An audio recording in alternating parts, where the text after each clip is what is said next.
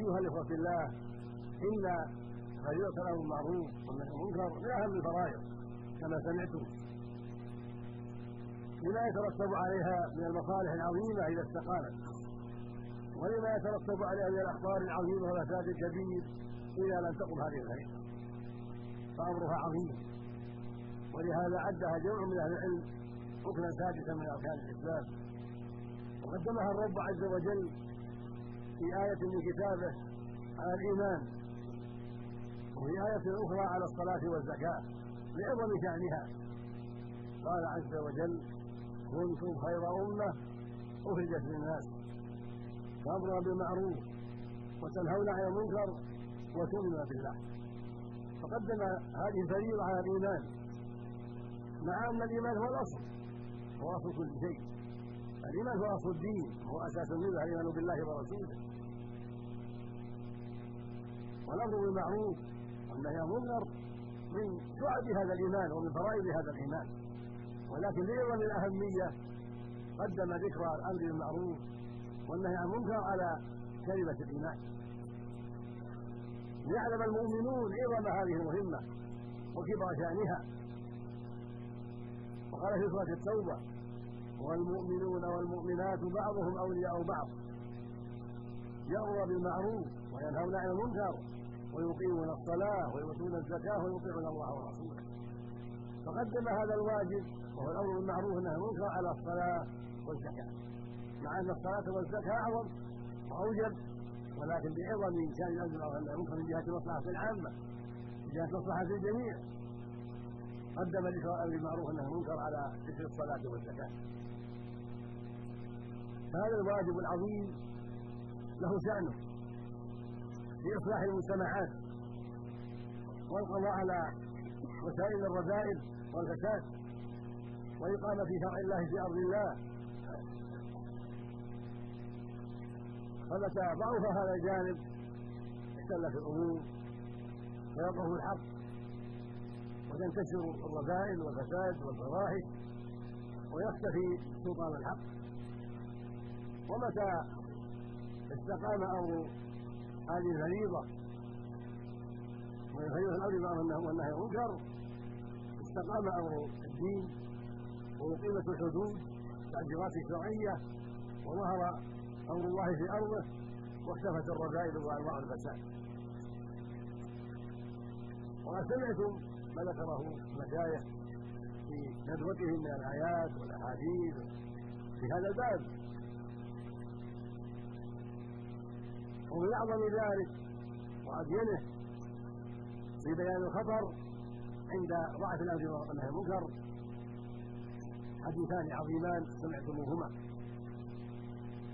أحدهما ما رواه الشيخان في الصحيحين من حديث زينب أم المؤمنين رضي الله عنها أن الرسول دخل عليها ذات يوم وهو غضبان يقول لا إله إلا الله ويل الاعراب من شر قد اقترب. فتح اليوم من رجل يجوز ومجوز هذا وحلق بين إصبعين. الوسطى والإبهام. فقالت له زينب رضي الله عنها يا رسول الله أنا أهلك فينا الصالحون؟ قال نعم إذا كيف والقدر هذا الأمر العظيم هذا حديث صحيح في الصحيحين. أمره عظيم. يبين صلى الله عليه وسلم أن الناس يهلكون إذا كانوا فيهم الخبث والهلاك أنواع. قد يكون الهلاك بعقوبات عامة. قد يكون الهلاك بمرض القلوب وإصابتها بالطبع والختم والفساد والانحراف.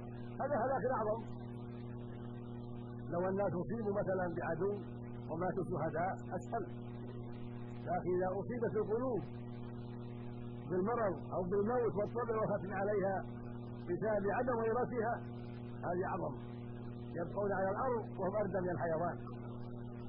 إذا أصيبت القلوب وذهبت الغيرة وذهب الإيمان وانحرف الناس عن الهدى فما قيمتهم قال الله جل وعلا في حق أمثال من فسد قلبه وفسدت حاله أم تحسبوا أن أكثرهم يسمعون أو يعقلون.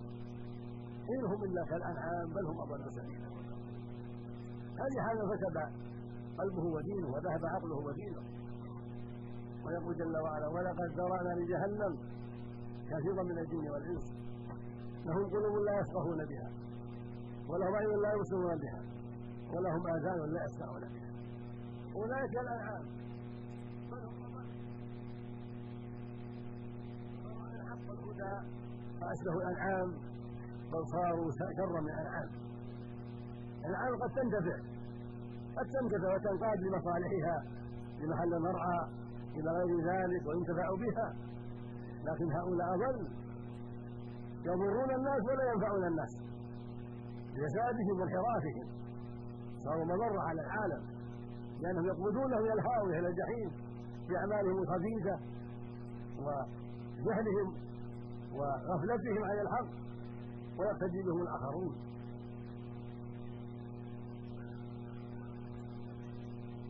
المقصود أن ظهور الخبث هلاك للناس والخبث هو الشرك والمعاصي. اعظم الخبث الشرك والبدع ثم المعاصي. كلها خبث.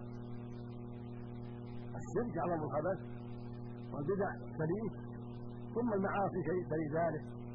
كلها خبث. فمتى ظهرت في الناس ولم تغير هلك العبد هلك الناس. ومصداق هذا في الحديث الآخر. خطب الصديق رضي الله عنه. بعدما تولى خلافة وقال أيها الناس في زمن الأول أيها الناس إنكم تقرؤون هذه الآية وتضعونها في غير موضعها. ويقوله جل وعلا يا أيها الذين آمنوا عليكم أنفسكم لا يضركم من ضل إذا اهتديتم. وإني سمعت النبي يقول عليه الصلاة والسلام إن الناس إذا رأوا المنكر فلم يغيروه. اوشك ان يعمهم الله بعقابه فلست يا أخي مهتديا للهداية التامة؟ حتى تغير حتى طاقتك يقول الله إذا اهتديتم لا يضركم من ضل إذا اهتديتم. والذي ترك الأمر وهو يقدر عليه ما صار عند هداية كاملة. هدايته ناقصه الهداية غير كاملة بل ناقصه حتى يقوم بواجبه من جهة الأمر والنهي. بيده ثم لسانه ثم قلبه بهذا تتم له الهداية ما عاد بقية الفرائض وفصل المحاسن وأنتم تعلمون كثرة الخبث من الشرك والبدع والمعاصي. يجب على طالب العلم على أهل العلم بصفه خاصة أن يقوموا بالواجب. النصائح والتوجيه والإرشاد والتنبيه في كل مكان. وفي كل مناسبة خطب الجمع والخطب الأخرى وفي حلقات العلم وفي النصائح العامة وفي كل مكان. وهكذا عامة المسلمين فيما يعلمون. لأن المعاصي يقسم بعضها قد يخفى على بعض الناس لكن بعضها لا يخفى. الزنا واللواط وشرب المسكر وإضاعة الصلوات والربا وأشبه ذلك لا تخفى على العامة. منكرات معلومة. يجب إنكارها من العامة والخاصة.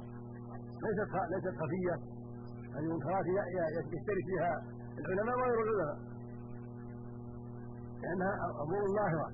ويجب على من رأى من يتعاطى شيئا منها أن ينصحه لما بالرزق والحكمة.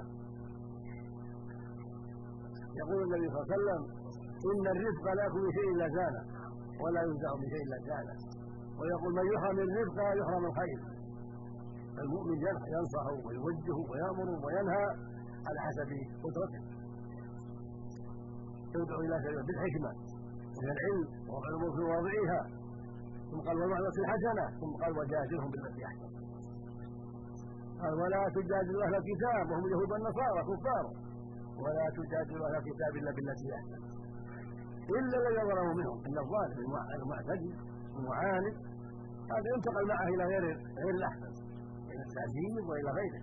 لكن ما دام يطلب الحق وما دام يريد كشف الشبهة يجادل بالتي احسن الحديث الثاني سمعته أيضا وحديث عظيم يدل على عظم الخطر وهو ما رواه البخاري في الصحيح وغيره عن النعمان بن بشير رضي الله عنه عن النبي صلى الله عليه وسلم أنه قال مثل القائم على حدود الله والواقع فيها. القائم على حدود الله يعني منكر للمنكر والواقع فيها يعني في المعاصي حدود المعاصي هنا. مثل ما في قوله جل وعلا تلك حدود الله فلا تقربوها يعني المعاصي. هي الحدود تطلق على المعاصي وتطلق على الفرائض وتوقع على على الحدود التي تقام على الناس من قتل وضرب وغير ذلك. والحدود هنا هي المعاصي. كما في قوله سبحانه وتعالى تلك حدود الله فلا تقربوها يعني معاصيه وهنا من يقول صلى الله عليه وسلم مثل القائم على حدود الله يعني على معاصي الله. القائم عليها بالإنكار على من فعلها وإقامة الحدود والتعزيرات والزجر. عنها والواقع فيها. والذين وقعوا فيها فعلوها وباشروها وانتهكوها كمثل قوم استهموا على سبيله. فأصاب بعضهم معناها وبعضهم أسفلها بعضهم صار في الطابق الأعلى وبعضهم صار في الطابق الأسفل. وكان الذين في أسفلها إذا أرادوا يستقوا الماء مروا على من فوقهم صعدوا فوق يأخذون من فوق. فقالوا فيما بينهم؟ لو أننا خرقنا في نصيبنا خرقا يعني نستقي منه الماء ولا نؤذي من فوقنا قال النبي صلى الله عليه وسلم فإن أخذوا على فإن تركوهم وما أرادوا هلكوا جميعا. يعني تركوهم يحرقون السفينة حتى يدخل الماء وتدخل السفينة ويغرقون أن تركوهم خرقوا السفينة ودخل الماء ثم نقلت السفينة ثم هلكت. ومن فيها؟ وإن أخذوا على أيديهم منعوهم نجوا ونجوا جميعا. هذا الأمر عظيم أعظم مثال وأروع مثال ضربه النبي صلى الله عليه وسلم للأمة. هذا يبين لنا أن الأمة في مشارقها ومغاربها. الأمة الإسلامية في مشارقها ومغاربها أصحاب السفينة. كأصحاب السفينة. أخذوا على أيدي المفسدين وأنكروا عليهم المنكر. وأقاموا الحدود ونصحوا لله ولرسوله نجوا جميعا ولم تعمهم مصيبة تعمهم مصيبة وإن تركوهم فتساهلوا ولم يرفعوا رأسا بأعمالهم بأعمالهم هلكوا جميعا. وهذا معنى قوله جل, جل وعلا واتقوا فتنة لا تصيبن الذين ظلموا منكم خاصة والفتن تختلف بين المعاصي وظهورها. فتن السلاح والقتال إلى غير ذلك. الواجب على أهل الإيمان اتقاء الفتن والقضاء على وسائلها وأسبابها والحرص على سد أبوابها حتى لا تقع الفتنة التي تعم الأخضر واليابس والصالح والطالح. ولهذا تعلمون عظم شان وأن شأنه عظيم وأنه باب من أبواب الصلاح والسعادة والنجاة في الدنيا والآخرة. وقد سمعتم من الأستاذ محمد هذا الدريعي كلمة وهي مهمة. وهي أن هذه الندوة وأشباهها وهكذا المحاضرات في هذا المسجد وفي غيره ليست خاصة بأبناء هذه البلاد السعودية لا. المقصود منها نصيحة الجميع. نصيحة من سمعها من سعودي من يمني من شامي من عراقي من أمريكي من غير ذلك بأي جهة كانت من سمع هذه الندوات أو المحاضرات في أي مكان في المملكة العربية السعودية أو في غيرها فالنصائح ليست لأحد معين. النصائح قال الله قال رسوله للأمة كلها. صحيح الأمة كلها. فالواجب على كل إنسان يسمع الفائدة أن يجتهد في تطبيقها والقيام بعمل بالعمل في أي مكان في بلاده وفي غير بلاده حسب طاقته حسب قدرته. لو كان في اليمن في الشام في أمريكا في إنجلترا في فرنسا في العراق في أي مكان. يجتهد لعل الله يهدي به. لعل الله يهدي به. يقول النبي صلى الله عليه وسلم في الصحيحين من حديث علي بن أبي طالب رضي الله عنه أنه قال له لما بعثه إلى خيبر فوالله لأن يهدي الله بك رجلا واحدا خير لك من حوش واحد. ويقول صلى الله عليه وسلم في الحديث الآخر من دل على خير فله مثل أجر سائره من دل على خير فله مثل أجر سائره من دعا إلى هدى فله من أجر مثل أجور من تبعه لا ينقص من أجورهم شيئا والعكس كذلك من دعا إلى ضلالة كان عليه الإثم مثل آثام من تبعه لا ينقص من آثامهم شيئا فاتق الله يا عبد الله واحرص على الفائدة وعلى العمل. أحرص على الفائدة والعمل.